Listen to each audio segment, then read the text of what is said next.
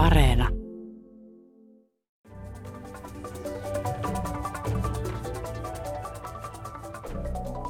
Ukrainan sota vaikuttaa monin tavoin Saksan politiikkaan, mutta tiedetäänkö Saksassa vielä oikein itsekään, että millä kaikilla tavoin ja mihin suuntaan Saksan politiikka on muuttumassa?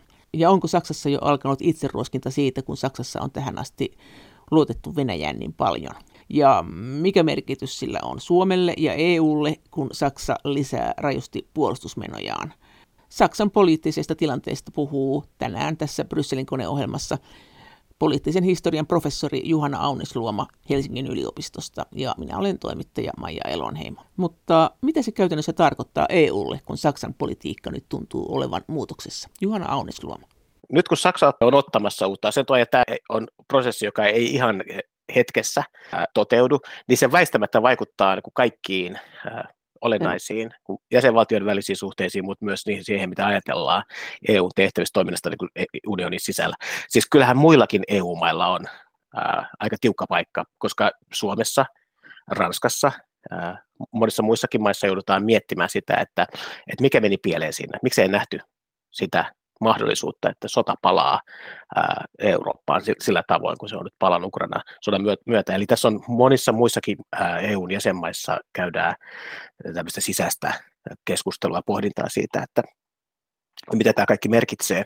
Mutta tämä luo tarpeen myös sitten arvioida näitä EUn sisäisiä keskeisiä valtasuhteita uusiksi. Jos otetaan esimerkiksi Ranskan ja Saksan välinen suhde, niin näillähän mailla on EU-päätöksenteossa kuin perinteisesti ollut semmoinen tietty työnjako.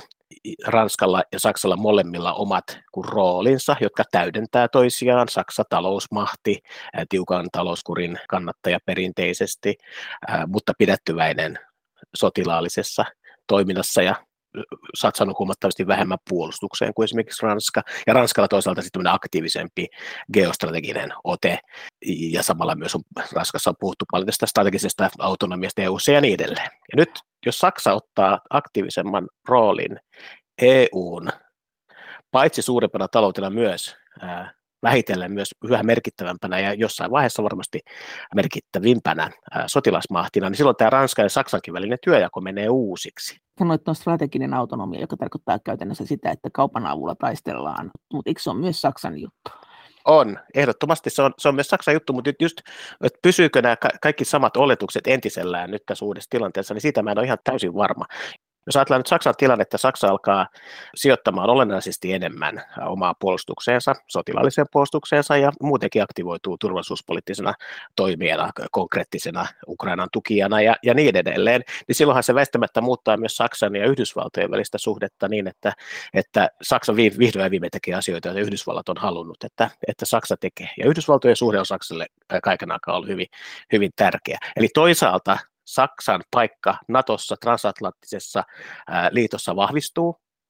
Ja toisaalta sitten odotukset sille, että Euroopan unioni muodostaa voimakkaampaa tätä strategista autonomiaa, josta on jo monta vuotta puhuttu, niin voimistuu. Ja nämä kaikki trendit eivät ole ihan kuin yhdensuuntaisia. Ne on, yhde, ne on sovitettavissa yhteen, mutta ei automaattisesti johda sellaiseen niin harmoniseen lopputulokseen ilman, että niitä pohditaan, että mitä merkitsee Euroopan strateginen autonomia tässä uudessa tilanteessa, ja toisaalta tämä vahvistuva ja vahvistunut Pohjois-Atlantin puolustusliitto.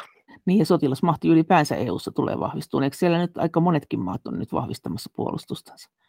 Kyllä nyt ainakin siltä näyttää, että, että nämä itäisen Keski-Euroopan maat, jotka on jo pitkään sijoittaneet ää, enemmän suhteessa bruttokansantuotteeseen puolustukseen ää, ihan Virosta Bulgariaan asti, niin satsaa enemmän puolustukseen Puola lisää puolustusmenojaan. Saksa, Ruotsi, Suomi. Täällä on monia maita, jotka lisää puolustukseen osoitettuja rahoja ja panostuksia. Se on niin kuin koko EUn laajuinen ilmiö parhaillaan, mutta ehkä se suurin periaatteellisin käänne on nimenomaan tämä Saksassa tapahtunut käänne ja, ja myös sitten kun, kun ja jos Saksa satsaa enemmän puolustukseen suurimpana taloutena myös ihan absoluuttisesti silloin nämä Saksan tekemät panostukset puolustukseen tulee niin kuin konkreettisesti näkymään kaikista eli, eniten. Eli Saksa tulee nyt ylittämään sen 2 prosenttia, mitä NATO vaatii puolustusmenoista. Oletat sä, että se tulee sen nostamaan tuostakin? Siellä on nyt on päätetty tämmöisestä 100 miljardin euron puolustuksen rahastosta, josta sitten tätä Saksan puolustusbudjettia rahoitetaan ehkä niin, että niin pitkäjänteisesti ja ehkä niin kuin vaalikausienkin yli. Ja kysymys on siinä mielessä isosta periaatteesta käänteestä, mutta mihin se raha sitten konkreettisesti menee, missä määrin se menee perinteiseen sotilaalliseen voiman lisäämiseen ja kalustoon, armeijan vahvuuden lisäämiseen ja niin edelleen. Missä määrin taas sitten se suuntautuu erilaisten yhteistyöhankkeiden rahoitukseen, tai onko, onko niin, että Saksa jatkossakin sijoittaa varsin paljon omaa puolustusbudjettia sen semmoisen niin laajan turvallisuuden uhkien varalta, johon sitten voidaan kytkeä vaikkapa jotain ihan kehitysavunkin elementtejä tai humanitaarisen avun elementtejä, ja missä määrin taas Saksa sitten keskittyy siihen, että se tukee esimerkiksi Ukrainaa taloudellisesti niin, että Ukraina pystyy sitten ostamaan aseita muualta. Saksa kuitenkin, eikö se kuulu näihin kymmenen isoimman aseteollisuusmaahan, joka tekee eniten aseita? Kyllä, Saksan teollisuus on, on, on hyvin aktiivinen toimija ja se on hyvin verkottunut ää, näihin aseteollisuuden tuotantoketjuihin.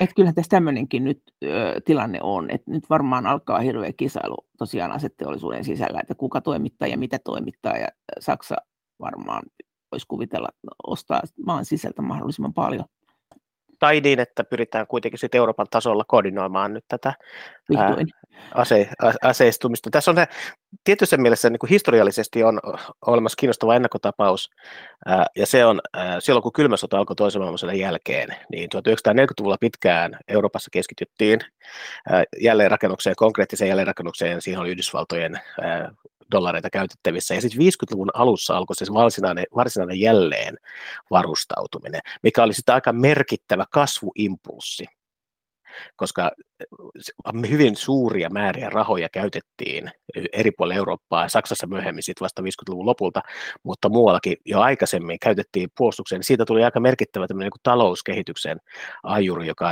aiheutti sellaisen tietyn niin kuin kasvupyrähdyksen joka puolella ää, silloisia NATO-maita. Se elvytti taloutta siis, joo. Kyllä, mutta se tehtiin, se, siinä oli kysymys siitä, että Yhdysvaltojen johdolla koordinoitiin sitä ää, aseistautumista, joka, joka alkoi lännessä suun 50-luvun alussa, niin nyt varmaan nähdään tällainen samanlainen tilanne, jossa hyvin merkittäviä panostuksia suunnataan tuonne puolustustarvikkeiden hankintaan ja varustautumiseen ja uuden teknologian kehittämiseen, ja siinä on sitten iso mahdollisuus EUlle toimia nyt sitten koordinoivana ää, instituutiona, vähän niin kuin on ajateltukin, että EU voisi toimia. Kuullaanko nyt jo niitä ääniä, että tämä ei ole hyvän edellä, että Saksa rupeaa varustamaan varustautumaan, hankkimaan aseita, että 3-40 vuoden kuluttua tai 20 vuoden kuluttua, niin tämä ei ehkä olekaan niin hyvä ajatus, että Saksa on kuitenkin monesti jo aiheuttanut Euroopassa niin ongelmia se on ruvennut varustautumaan, että kuinka kauan me vain hyristään tyytyväisyydestä. Että onko nyt jo kuulunut soraääniä tai onko nyt kuulunut vastustavia ääniä? Ei näitä soraääniä vielä kyllä ole, ole kuullut. Että pikemminkin päinvastoin uskoisin, että Saksan ulkopuolella tätä Saksan sisäistä kehitystä ja tätä ajatuksellista käännettä, joka siellä on, on nyt meneillään, niin on, pikemminkin on vähän kuin odoteltu, että milloin, se, milloin ää, Saksa vaihtaa asentoaan ja, ja milloin Saksa alkaa näkemään nyt Venäjän muodostuman uhan ottamaan sen vakavammin kuin miten se on tehnyt aikaisemmin. Itäisessä Keski-Euroopassa varmasti ollaan erittäin tyytyväisiä tästä Saksan uudesta asenteesta. Enkä usko, että muissakaan isoissa jäsenmaissa sitä pidetään, pidetään ongelmallisena. Se, se kuitenkin niin koetaan lisäävän Euroopan turvallisuutta ja toimintakykyä. Ja sen takia tässä en usko, että vielä pitkään aikaa kuullaan e-, erityisen kriittisiä mielipiteitä. Voi olla pikemminkin niin, että sitten kun aletaan toteuttaa sitä varustautumisohjelmaa, niin siinä saattaa tulla, tulla sitten ristivetoa sen suhteen, että mistä niitä hankintoja tehdään, millä pelisäännöin ja miten nämä eri teollisuudet kilpailee keskenään. Poliittisen historian professori Juhana Aunesluoma, miten sä oletat, että nyt Saksa ja Scholz, niin miten ne tulee suhtautumaan. Mehän oltiin sinne Nuukassa nelikossa tai Nuukassa viisikossa ja Saksa oli siinä mukana ja sitten Saksa lipesi siitä te kannatettiin tiukkaa taloudenpitoa. Mitä oletat, että miten tämän jännitteen kanssa käy, mikä tulee olemaan Saksan liike? Tuleeko se nyt jossakin vaiheessa taas kannattamaan tiukempaa taloudenpitoa vai eikö?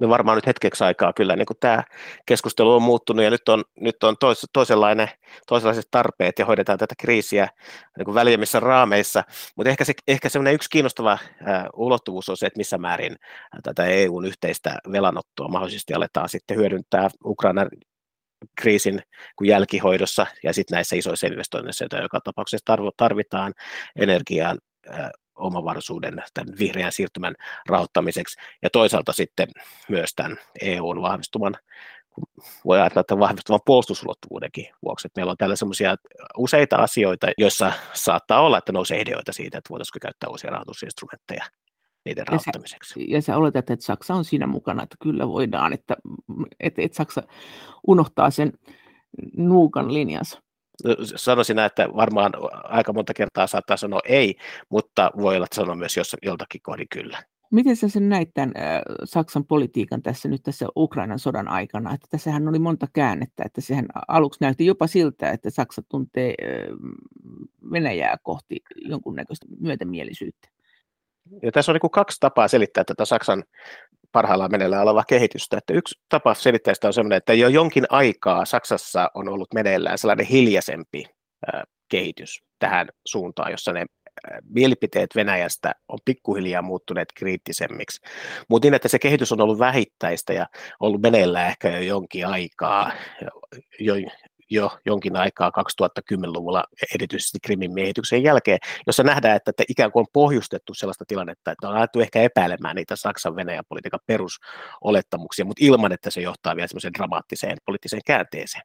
Ja sitten toinen selitysmalli on sellainen, että tässä on kysymys tämmöisestä äkillisestä äh, havahtumisesta tai heräämisestä, jossa sitten hyvin nopeasti kun vaihdetaan käsityksiä ja tämän Ukrainan sodan myötä sitten nähdään, kuinka, kuinka hyvin nopeassa aikataulussa nämä Saksan ajatukset muuttuu. Ja ehkä se näkyy siinä, että kuinka siinä meni muutama päivä sen sodan alettua ennen kuin nämä uudet linjaukset saatiin artikuloiduksi ja, ja myös päätökset Ukrainan sotilaalliseksi tukemiseksi, siis, ne sotila, siis lähinnä niin, että lähetetään ää, materiaalia ja aseita ää, Ukrainaan, niin sekin otti hetken aikaa.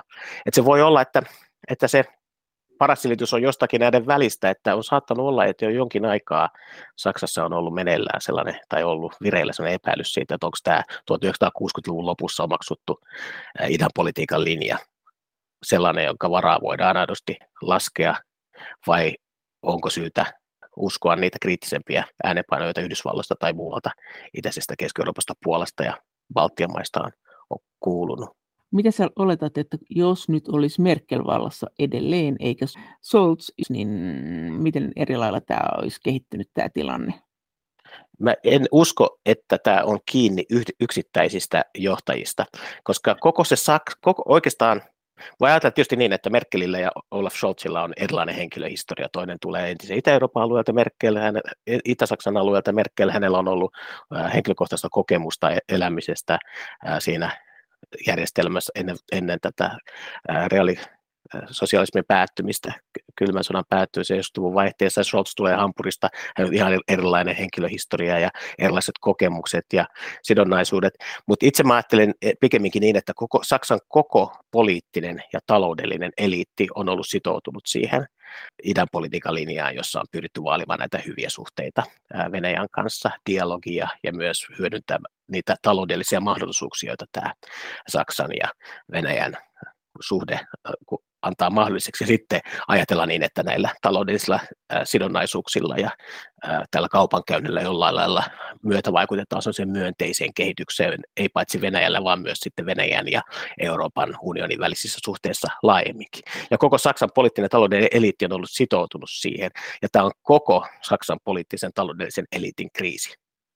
Ja Mut, siinä mielessä uskoisin, että Merkel myös hallituksessa ollessaan, tai, so, tai kristillisdemokraatit nyt, jos olisivat hallituksessa, niin olisivat joutuneet itse asiassa tekemään aika samantyyppisiä päätöksiä kuin mitä Scholz on, on tehnyt. Mutta olisivatko tehneet hitaammin? Merkelhän oli kuuluisa siitä, että hän teki hitaasti asioita. Scholzkin näyttää siltä, että hän tekee hitaasti asioita. Kumpi tekee hitaammin? Mutta se kertoo vain siitä, että kuinka iso se päätös on. Ja loppujen lopuksi, jos ajatellaan tätä, niin muutamassa päivässä nyt Ukrainan sodan alettua kuitenkin nämä keskeiset linjaukset tehtiin siellä Saksan liittotasavallassa ja muutamassa viikossa tämä koko uusi tilanne on hahmottunut. Et siinä mielessä muutos on ollut kyllä aika, aika nopea ja voi ajatella niinkin, että siellä kristillisdemokraattien keskuudessa jo ennen viime vuoden liittopäivävaaleja oli jo sellainen kriittisempi mielipide vahvistumassa, erityisesti tämän Navalnin myrkytystapauksen myötä. Et silloinhan nähtiin jo se, kuinka Angela Merkel käytti aika kovaa kieltä Putinista silloin vuonna 2020, ennen siis viime vuoden tilanteen vähittäistä kiristymistä. Äh, mutta tämä on ehkä näille Saksan sosiaalidemokraateille henkisesti niin kuin vielä suurempi käänne, koska nimenomaan Saksan sosiaalidemokraatteihin on niin kuin historiallisesti kytketty tämä ajatus tästä yhteistyöstä Venäjän kanssa aikaisemmin suhteiden luomisesta Neuvostoliittoon ja niin kuin historiallisen sovinnon edistämisestä Saksan ja Venäjän välillä.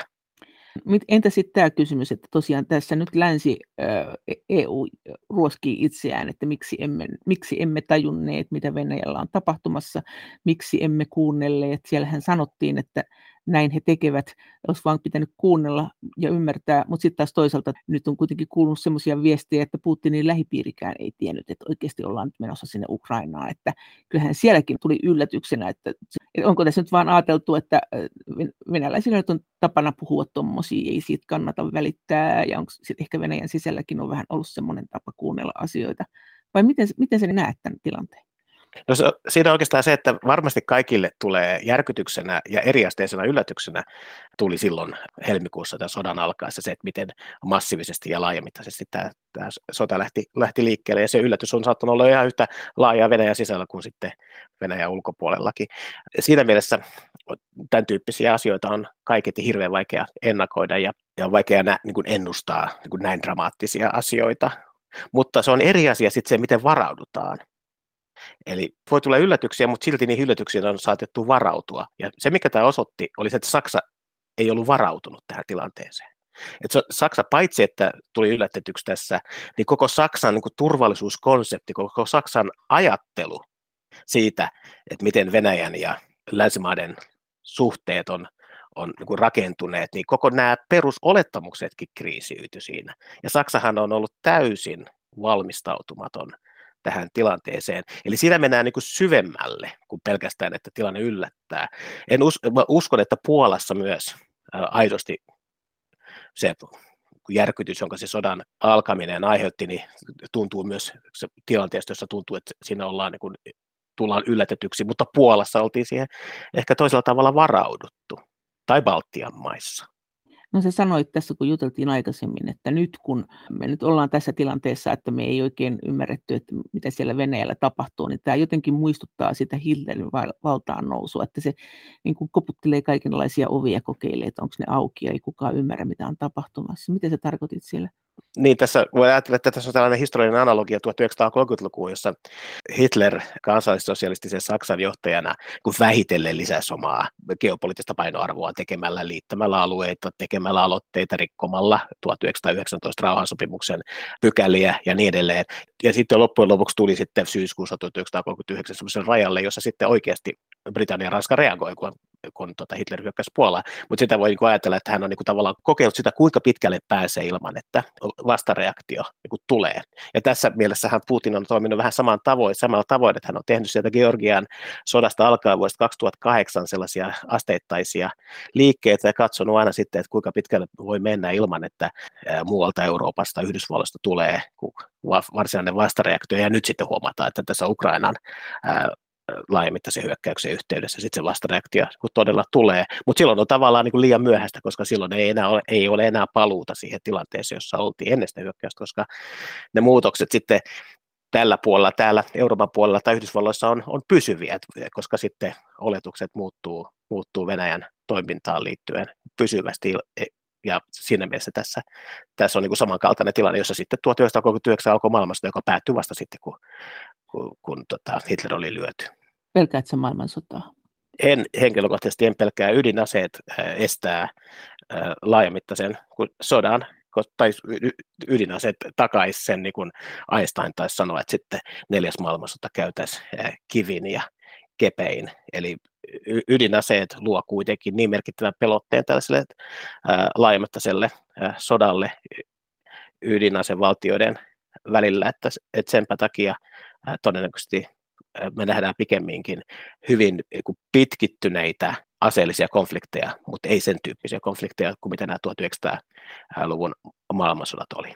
Miten sä oletat, että tämä Saksan energiakeskustelu jatkuu, että missä vaiheessa Saksa irtautuu Venäjän energiasta ja miten, että nythän paineet sinne päin on kovat? Tämä energiakysymys luo aivan valtavan paineen Saksassa ja se on, se, ja se on niin kuin hyvin konkreettista. Aikaisemmin se on ollut, siinä on ollut kysymys tällaisesta Saksan omasta teollisesta strategiasta, energiapolitiikasta ja sitten tästä vihreästä siirtymästä, mutta nyt siitä on tullut moraalinen kysymys. Se ei ole pelkästään turvallisuuspolitiikkaa, vaan kysymys on myös moraalista, koska Saksa joka päivä maksaessaan Venäjältä tuodusta fossiilisesta energiasta, niin rahoittaa Putinia, Putinin valtajärjestelmää ja Putinin kykyä käydä tätä sotaa Ukrainassa. Kun Saksa yhtä raidetta pitkin tukee Ukrainaa materiaalisesti, rahallisesti, niin saman, samaan aikaan se moninkertaisesti kuitenkin antaa Venäjälle mahdollisuuksia käydä sitä sotaa siellä Ukrainassa. Ja tämähän on täysin kestämätön, niin kuin moraalisesti, eettisesti täysin kestämätön yhtälö.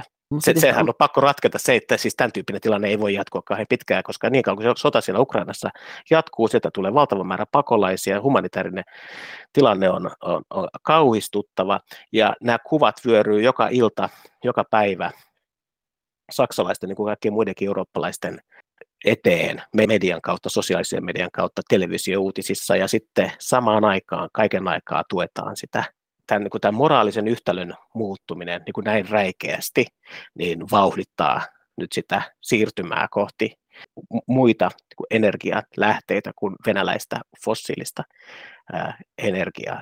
Entä mitä poliittisen historian professori Juhana Aunesloma tarkoittaa sillä, kun hän sanoo, että Suomen ulkopolitiikassa ei tapahdu mitään, jos ei Saksassa ensin liikahde jotain? Siis Suomen ulkopolitiikassa ja sen geopoliittisessa asemassa tapahtuneet muutokset on historiallisesti aina ollut kytkeytynyt siihen, mitä Saksassa tapahtuu. Se tarkoittaa siis sitä, että silloin kun Saksassa muuttuu, niin muuttuu myös asiat Euroopassa ja maailmalla ehkä laajemminkin aika isosti.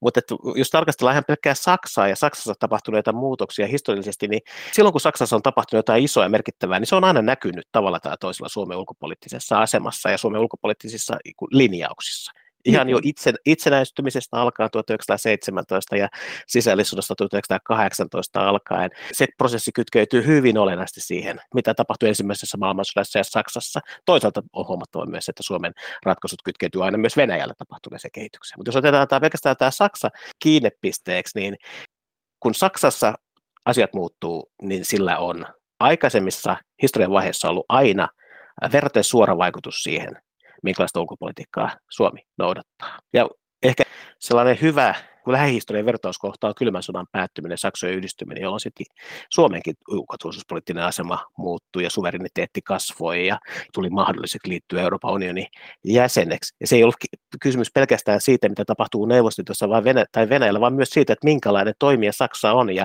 minkä tyyppinen liittosuhde Suomella on sitten, kun Miten Saksa on niin? Euroopan unionin jäsenenä. Minkä takia Saksa oli siinä juttu?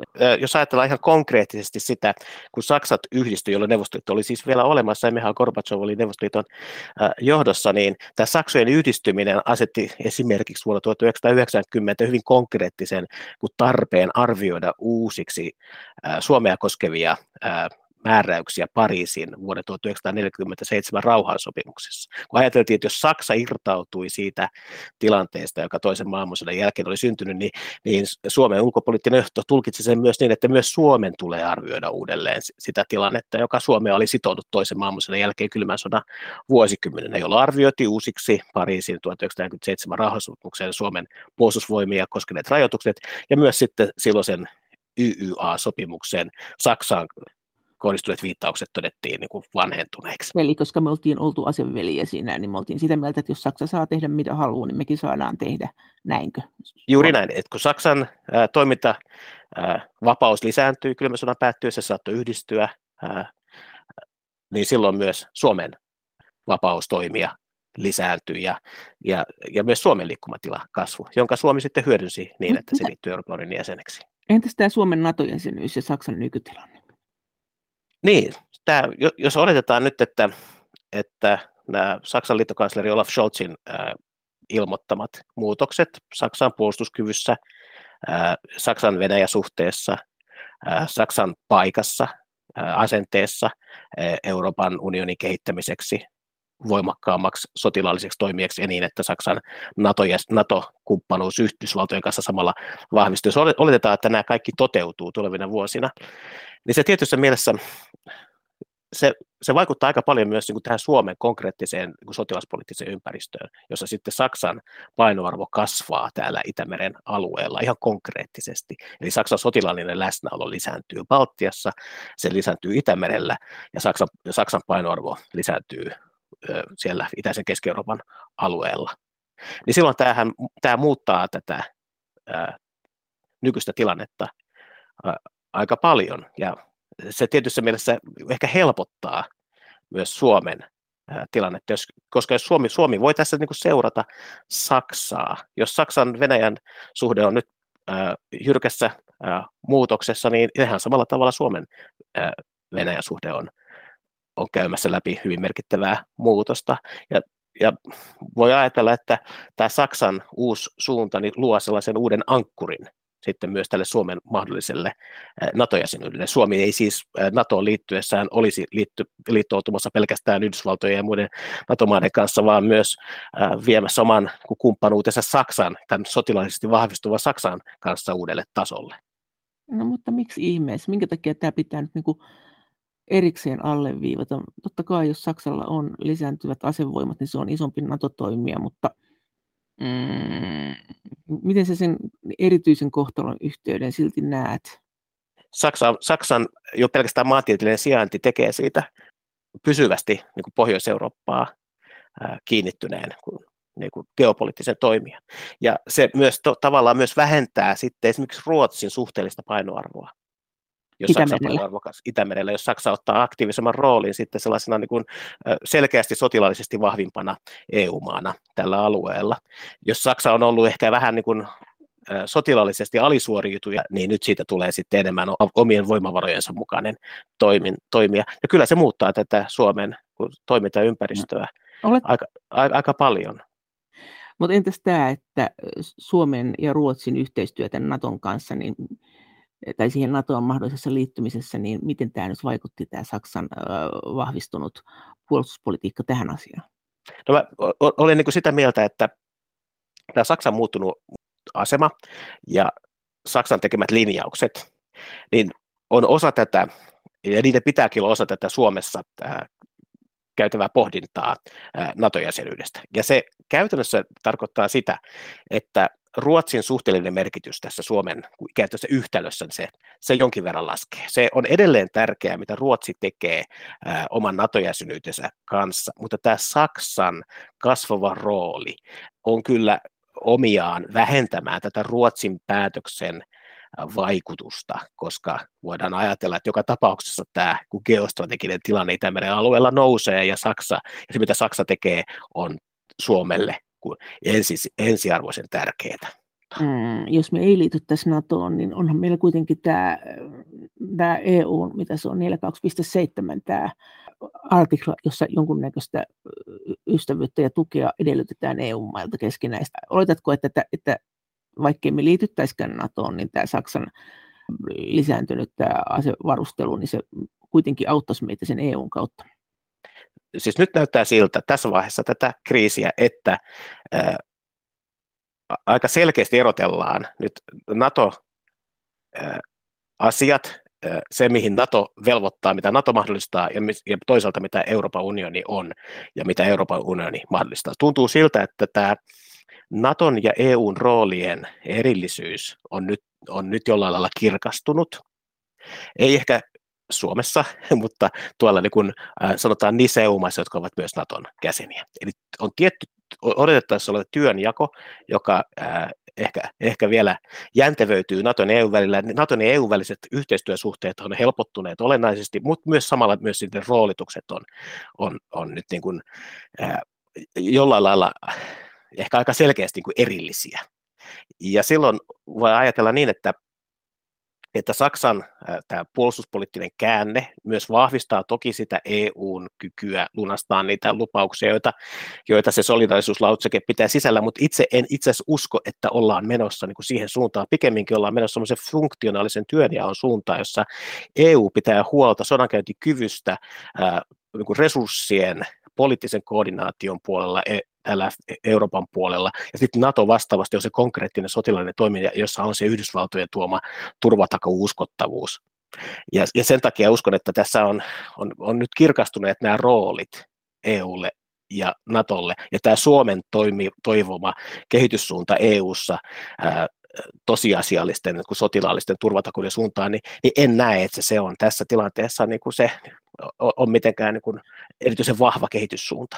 Poliittisen historian professori Juhana Aunesluoma, no sä sanoit tuossa myös, että Saksan läsnäolo näkyisi Baltian maissa, jos se nyt lisää tätä varusteluaan 100 miljardia. Niin sillä isolla, isolla rahastolla rahoitetaan sotilasmenoja hyvin pitkän aikaa pitkäjänteisesti, ja Saksan niin ihan fyysinen läsnäolo, sotilainen läsnäolo Baltian maissa niin odotettavasti kasvaa nykyisestä, ja Saksan kyky kantaa vastuuta ihan konkreettisesta sotilaallisesta puolustuksesta lisääntyy, ja se näkyy myös sitten Itämerellä, ja se näkyy itse asiassa siellä jo nyt Saksan laivaston aktiivisuutena ja siinä erittäin todennäköisessä kehityssuunnassa, että Saksa lisää myös sotilaallisia toimintakykyjä Itämerellä.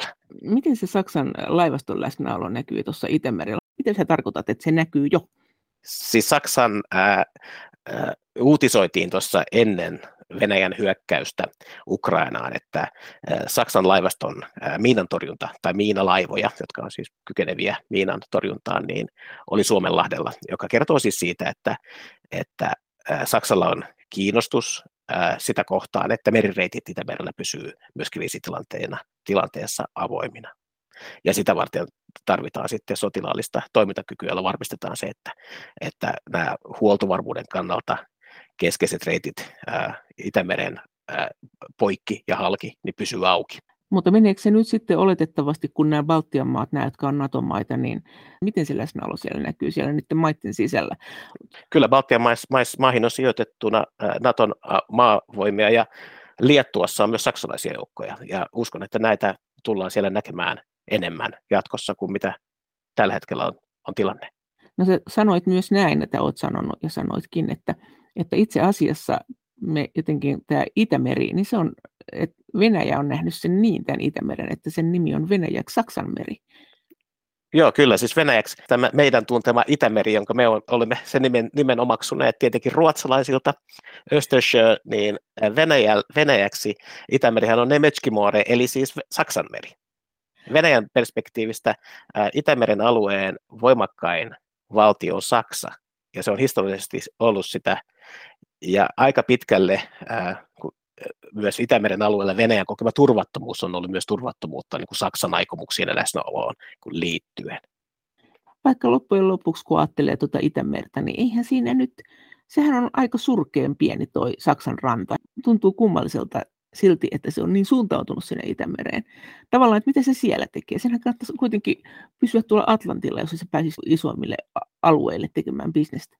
Niin Saksa on Euroopan keskusvalta. Se on, Saksalla, Saksa on niin iso ja, ja ää, tärkeä maa, että Saksallahan on läsnäolo joka puolella Eurooppaa. Saksallahan on se, vaikka se nyt rajautuukin siellä etelässä Alppeihin, niin, eh, niin se etelän katolinen saksalainen kulttuurialuehan on hyvin tiiviisti eh, integroitunut sitten eteläiseen Eurooppaan, ja vastaavasti Saksa on, on osa Länsi-Eurooppaa, Saksa on osa itäistä Keski-Eurooppaa, ja Saksa on osa Pohjois-Eurooppaa. Ja se kun historiallisesti kuitenkin tämä Saksan pohjois, pohjoinen suuntautuminen on se sitten, suuntautuu se sitten Atlantille ja sitä kautta muualle maailmaan tai sitten Itämeren alueelle, niin, niin Saksa on niin kuin riittävän iso ollakseen aina kuitenkin myös merkittävä toimija Itämeren alueella. Ja nyt kun näyttää siltä, että Saksa päättää lisätä omaa painoarvoa sotilaallisesti, niin silloin se merkitsee myös Saksan sotilaisen painoarvoa aika suurta lisäystä tällä Itämeren alueella.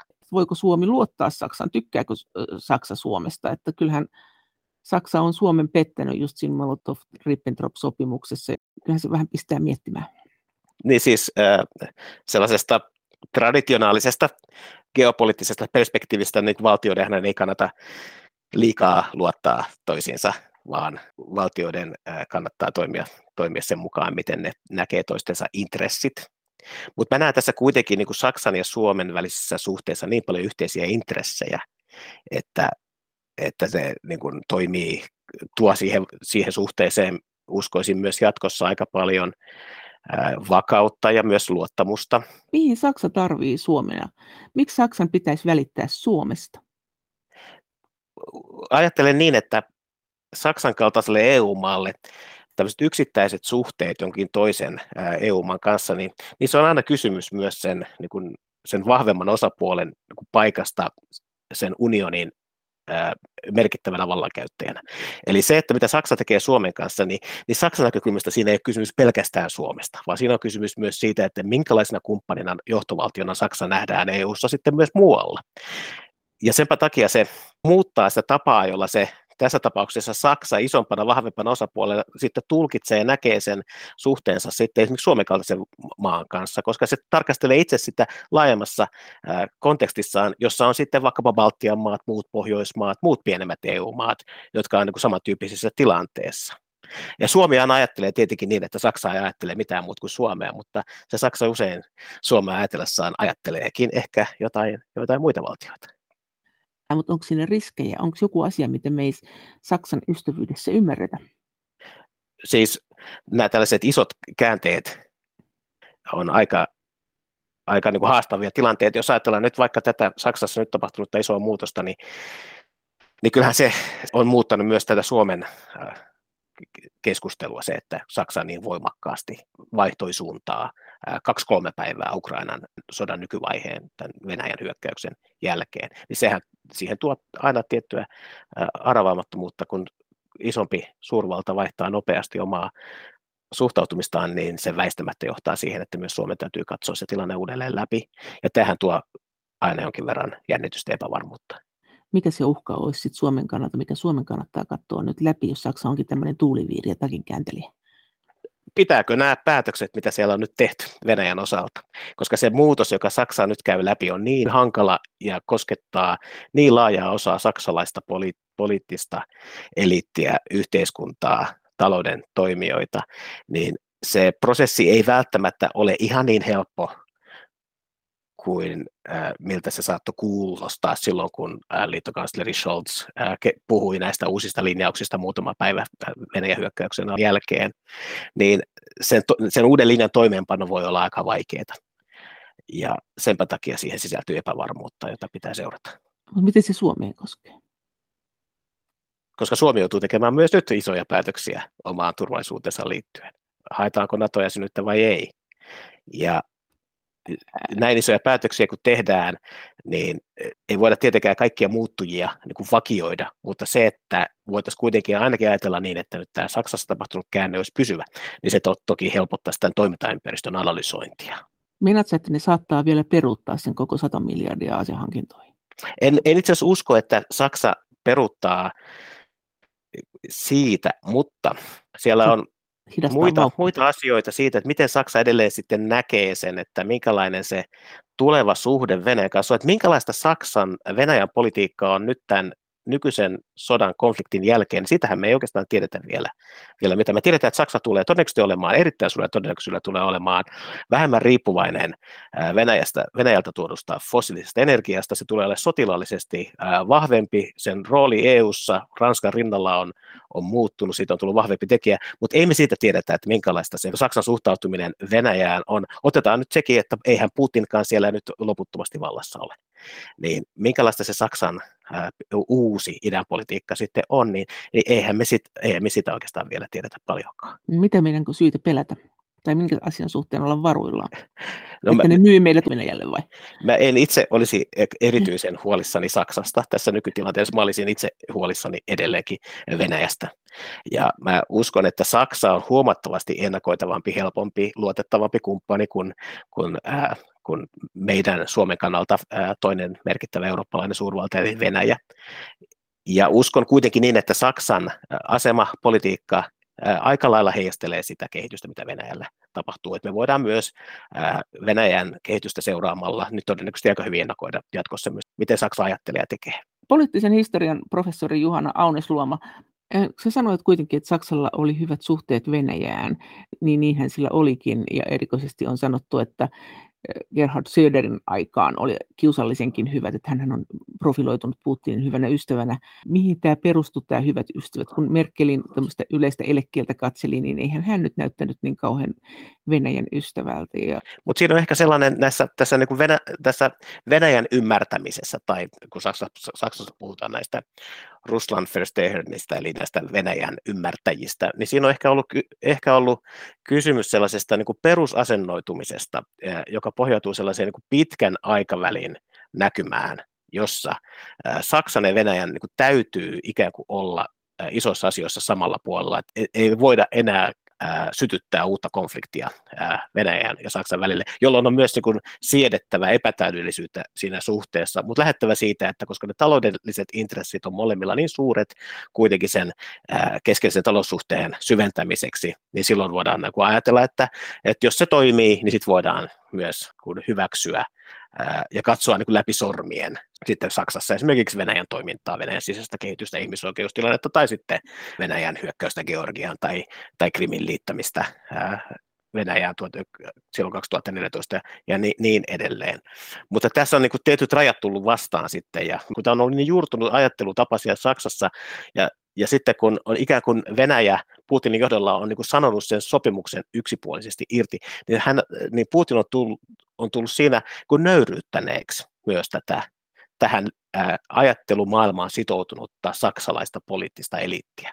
Ja se, ja se lista näistä Venäjän ymmärtäjistä siellä Saksassa on todella pitkä e, ja pitää sisällään oikeastaan ne keskeiset poliittiset vaikuttajat, eikä siltä ole säästyneet vihreät eikä edes liberaalit. AFD hän on ollut hyvinkin Putin mielinen siellä Saksassa, ja, ja kun tämä linja kriisiytyy, niin se kriisiyttää silloin sen Saksan poliittisen järjestelmän aika syvältä, ja sen takia ne vaikutukset on sitten niin tuntuvia ja pitkäkestoisia.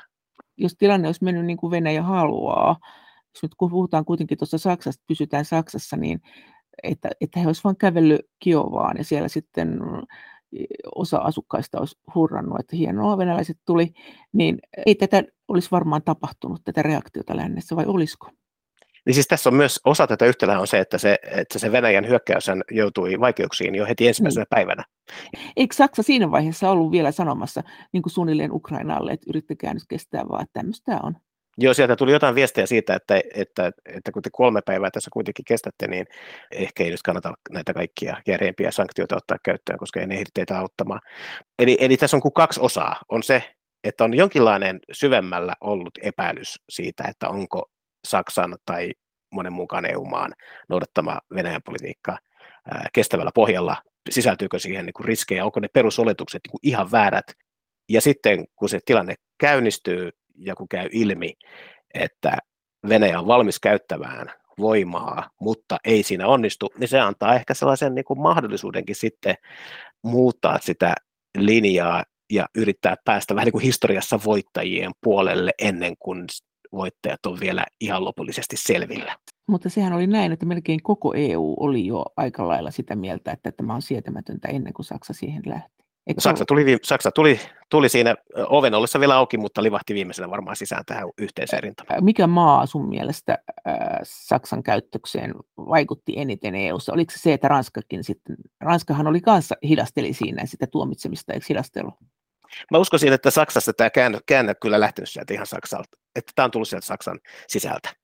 Ja ja, ja, ne, Mutta, ne vaikuttavimmat tekijät on kuitenkin olleet niin kuin siellä Venäjällä, Ukrainassa, sen tilanteen dynamiikassa, mutta mä, mä itse uskon ehkä eniten kuitenkin siihen sellaiseen teoriaan, jossa Saksassa on ollut jo vähittäinen muutos ää, niin kuin vireillä, ja ne epäilykset on ollut pikkuhiljaa vahvistumassa Saksassa, ja nyt tämä vaan laukas sen, ja siihen ei välttämättä tarvittu ää, tarvittu ää, niin kuin ratkaisevana sysäjänä enää näitä muita EU-maita, että se, se kuitenkin se käänne tapahtui Saksassa aika, aika nopeasti. Toisaalta Saksahan ei halunnut myöskään jäädä niin kuin yksin odottamaan. Ää, eli se oli tämä vanha lause, että seuraan heitä, koska olen heidän johtajansa.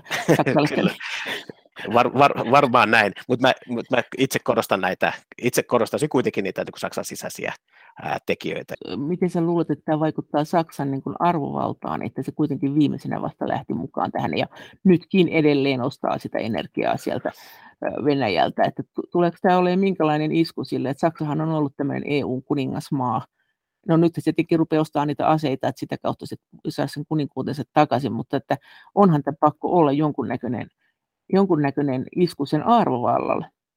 Siis tämä, on, tämä tilannehan on kyllä isku aika monen maan poliittisen eliitin ar- arvovallalle nyt äh, lähinnä tuolta niin kuin, äh, Saksasta länteen päin, pohjoiseen ete- etelään. Mutta ehkä, ehkä ihmiset kuitenkin ymmärtää sen äh, Euroopassa, että kun on näin isosta käänteestä kysymys Saksassa, niin se, että se tuli siitä muutaman päivän perässä muita, niin ei ehkä ole niin suuri synti kuin se, että jos se jatkaa tätä Venäjän rahoittamista tämän energian tuonnin kautta. Kaikki ymmärtää, että siinäkin on, siinäkään on mahdotonta tehdä nopeasti isoja muutoksia, mutta mitä pidempään tämä sota Ukrainassa kestää, mitä pahemmaksi humanitaarinen ää, tilanne siellä ää, menee ja, ja mitä pidempään Saksa jatkaa käytännössä ää, Venäjän sodankäyntikyvyn ylläpitoa, niin sitä isommat paineet ää, kasautuu ää, Saksan suuntaan,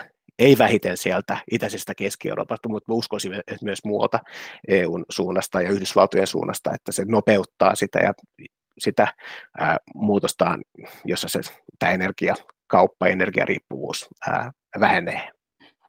Ää, miten sä oletat, tai onko sä, leikkinyt semmoisella ajatuksella, kun Saksassa nyt on kuitenkin noita liittokanslereita ollut melkein kai kymmenen me ei nyt ihan kymmentä taida olla, mutta kuitenkin, niin siellä on kuitenkin tämmöisiä suuria nimiä, niin kuin Adenauer esimerkiksi, niin mm, onko ajatellut, että, jos, että, että miten nämä eri liittokanslerit toimisivat tässä tilanteessa? Se on hyvä kysymys. Tästä nämä liittokanslerit Saksassa on ollut, olleet kyllä aika taitavia hyödyntämään näitä niin kuin historian heille avaamia mahdollisuuksia nousta tällaisiksi legendaarisiksi hahmoiksi. Konrad Adenauer nosti Saksan liittotasavallan kun, käytännössä kun suvereeniksi valtioksi, tai lisäsi sen suvereniteettia palautti sen osaksi Eurooppa-politiikkaa. Sitten Helmut Kohlin vahtivuorolla Saksat yhdistyi, ja tämä yhteisymmärrys Venäjän kanssa syveni sitten 90-luvulla Jeltsinin, Jeltsinin Venäjän kanssa ja Merkelin johdolla sitten hoidettiin eurooppalaisia kriisejä ja pidettiin Euroopan unioni toiminnassa ja ratkottiin niitä kriisejä, että, että nyt tällä Scholzin vahtivuorollehan tulee tämä ää, uuden idänpolitiikan määrittely. Ja siinä on hänen mahdollisuutensa sitten nousta siihen samaan liikaa. Eihän tämä nyt vielä näytä siltä. Eihän se näytä siltä, että hänestä tulee joku Adenauer tai, tai Helmut Kohl. E, Kohlilla meni kahdeksan vuotta ennen kuin hän nousi siihen legendaariseen sarjaan. Adenauerillakin meni aika pitkään ennen kuin hän pääsi tekemään sellaisia asioita, jotka, joista hänet ää, muistetaan. Ehkä annetaan vähän pidempi kiihdytyskaista nyt Scholzille tässä. E, eikö, eikö, eikö yhtään pysty määrittämään, että millainen tyyppi tämä nyt on? Eihän sitä vielä voi sanoa. Se, se, mutta kyllä se varmasti, ää, varmasti parin vuoden säteellä jo nähdään, että mitä uutta Scholz tuo. Nyt hän on purkanut, nyt hän on niin sanonut, mikä on päättynyt, mutta me ei oikein tiedetä vielä, mikä Scholzin johdolla on alkanut. Poliittisen historian professori Juhana Aunesluoma, miten sä oletat, että miten Saksan ja Itä-EU-alueen suhteet tulee nyt kehittymään? Saksa joutuu aika paljon panostamaan tähän itäiseen naapurustoonsa. Ei vähiten sen takia, että siellä ollaan nyt ehkä jollain lailla aika äänekkäästikin kommentoimassa sit sitä, että miksi ette ymmärtäneet, miksi ette, ette näitä meidän varoituksia huomioineet, ja ei ehkä niinkään vahingon iloa, vaan enemmänkin pettymystä siitä, että miten te saksalaiset saatoitte ajatella Venäjästä noin väärin, kun täällä me olemme kaiken aikaa olleet, olleet oikeassa. Niin Saksahan joutuu sijoittamaan aika paljon poliittista ja ihan konkreettista pääomaakin nyt sinne sille, sinne itäiseen Keski-Eurooppaan, johtuen siitä, että se täytyy niin kuin jollain lailla nyt kuitenkin signaloida siitä, että sen tämä käänne on aito ja se näkee tämän tilanteen nyt uudella tavalla. Siis tarkoitatko että se tulee olemaan nöyrempi ja anteliaampi ja kiltimpi Saksa? No sanoisin, että anteliaampi. Ja Mut myös niin, suurvallan nöyryys on aina suhteellista. Se voi olla niinkin, että se Saksan puolustuspolitiikan käänne on osa tätä yhtälöä, jossa Saksa sitten pyrkii rauhoittamaan myös niitä mielialoja, joita nyt Puolassa, Baltiassa, muualla, itse asiassa Keski-Euroopassa ja Ukrainassa on. Ja, no. ja myös tasoittamaan sitä pettymystä, joka siellä on ollut sit Saksan toimintaan ää, ennen tätä sotaa. Onko siellä Saksassa ollut ihan sellaista näkyvää itseruoskintaa, että miksi emme ymmärtäneet Venäjää? Siis se on se... alkamassa. Se, se Saksan itseruoskinta on kyllä nyt alkamassa. Kuka siellä ja ruoskii nyt? Siellä joutuu kaikki ruoskimaan kyllä aika lailla Ruoskiiko siellä... niin toisiaan vai itseään? No se ei oikein, se, se kun siellä se kun se, koko se poliittinen järjestelmä on ollut niin sitoutunut siihen Venäjä-linjaan, Venäjä-politiikkaan, kun siellä niitä merkittäviä vastavoimia ei ollut. Niitä on ollut näissä pienemmissä puolueissa toki, mutta kun näissä isoissa puolueissa, poliittisissa mahtitekijöissä ei ole sitä sisäistä oppositiota oikein käytännössä kunnolla ollut, niin, niin kyllä se on nyt sellaista kunkin puolueen ryhmittymän omaa sisäistä itseruoskintaa, jota me nyt siellä nähdään tilanne olisi ihan erilainen, jos siellä Saksan sisällä olisi ollut järjestäytynyt oppositio vaikkapa niin, että toinen näistä suurista perinteisistä puolueista, kristillisdemokraatit esimerkiksi, olisi kovasti vastustaneet tätä vanhaa idän politiikan linjaa, mutta kun näin ei ole ollut, niin silloin se tämä koskettaa heitä kaikkia. No miten se Itä-Saksa, on, oliko siellä kuinka paljon venäjänkielisiä ihmisiä ja onko, onko edelleen? Ja onko, pelkääkö Saksa, että äm, Venäjä ilmoittaa, että muuten se raja onkin tässä, tämä onkin oikeastaan meidän etupiiri ja täällä on venäjänkielisiä ihmisiä, me tullaan nyt vapauttamaan teistä natseista heidät. Ei, ei siellä, siellä tota, nykyisen Saksan liittotasavallan alueella ei tällaisia, tällaisia asetelmia oikeastaan ole, eli nämä rajakysymykset rajakiista tällä hetkellä kyllä paikallistuu sinne, sinne, sinne Ukrainaan. Ja on toki huomattava kyllä se, että siellä itä, entisen itäisen Saksan alueella, jossa tämä esimerkiksi tämän AFD oikeistopopulistisen puolueen kannatus on korkea, että siellä on myös ymmärrystä Vladimir Putinin niin politiikalle ja poliittiselle päämäärille on niin kuin yleisellä ää, tasolla. Mutta ei, ei, ei, se sama tilanne, joka näkyy Baltian maissa tai joka näkyy Ukrainassa, jossa on näitä venäjänkielisiä vähemmistöjä, niin se samalla tavalla ei ole, ei ole nyt niin kuin Saksan liittotasavallan ja Venäjän välisten suhteiden kipupiste. No kun se on kuitenkin ottanut tämmöisiä johtajan elkeitä se Saksa, niin mitä se on sanonut tähän hajannukseen, mikä tähän Ukrainaan suhtautumisessa EUn sisälläkin oli? Että täällähän on hyvin laidasta laitaa näitä mielipiteitä. Onko sieltä Saksasta kuulunut mitään kommentteja, vai onko heillä vaan ihan tarpeeksi tekemistä niissä omissa asioissa? Siis Saksa ei vielä ole ottanut sen tyyppistä niin kuin johtajuutta tässä, kun ehkä sitten voi olla tulossa myöhemmin. Nythän tässä, kun leimallisesti Euroopan unioni toimii kollektiivina, eli Euroopan neuvosto pyrkii toimimaan niin kuin yhdessä, ja, ja tässä ehkä vähän niin kuin jaetaan sitä vetovastuuta, eli Saksan oma käänne on niin iso, ja nyt se oma pesän selvitys tulee viemään aikaa energiaa, eli siitä on niin kuin vaikea tehdä tämmöistä samanlaista niin kuin moraalista tai poliittista johtajaa tässä uudessa tilanteessa, että ehkä tämänkin takia tämä Yhdysvaltojen rooli on nyt korostunut tässä tilanteessa, ja, ja voi olla, että kestää vielä jonkin aikaa ennen kuin me nähdään se, se että mikä se Saksan tosiasiallinen johtajuus tässä EUn uudessa Venäjä-suhteessa on, ja, ja mitä se Saksa haluaa pitkällä aikavälillä ää, Venäjältä. Miten EU suhtautuu, miten Saksa suhtautuu, joka usein on EUn ääni, niin mitä, se, mitä siitä seuraa, jos Venäjä hajoaa palasiksi? Venäjän tämä sisäinen hajannus, sehän on Kiinan yksi keskeisiä uhkakuvia, siis koska Kiina ei. ei halua naapurikseen ää, tämmöistä hajoavaa ää, liittovaltiota, jossa kaiken lisäksi vielä on, on epäselvää sellaisessa tilanteessa se, että kuka siellä pitää korkeita poliittista valtaa käsissä, kysymys on ydinase vallasta ja maasta, jossa on varsin merkittävät luonnonvarat, resurssit. Sellainen tilanne, jossa Venäjä joutuu tämän tyyppisen kaaukseen, on varmaan aika korkealla kenen tahansa niin kuin uhkakuvissa ja todella niin kuin huolestuttava tilanne.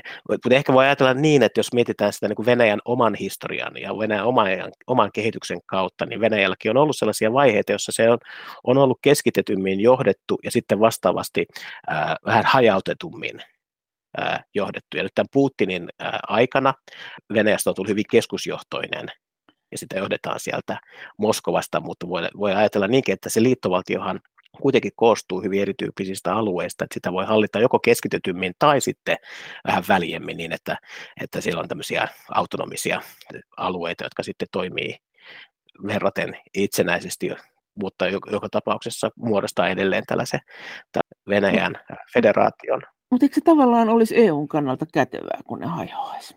Se olisi sitten hajonnut epäonnistunut valtio, jolla on maapallon toisiksi laajin ydinasearsenaali. En ole ihan varma, että halutaanko me nähdä sellaista tilannetta täällä Euroopankaan puolella. Näin sanoi poliittisen historian professori Juhana Aunesluoma Helsingin yliopistosta. Kiitos kaikista viesteistä. Kaikki viestit ovat hyvin tervetulleita. Niitä voi lähettää sähköpostissa osoitteeseen maija.elonheimo.yle.fi ja sen lisäksi me voimme keskustella näistä asioista yhdessä Twitterissä aihetunnisteella Brysselin kone.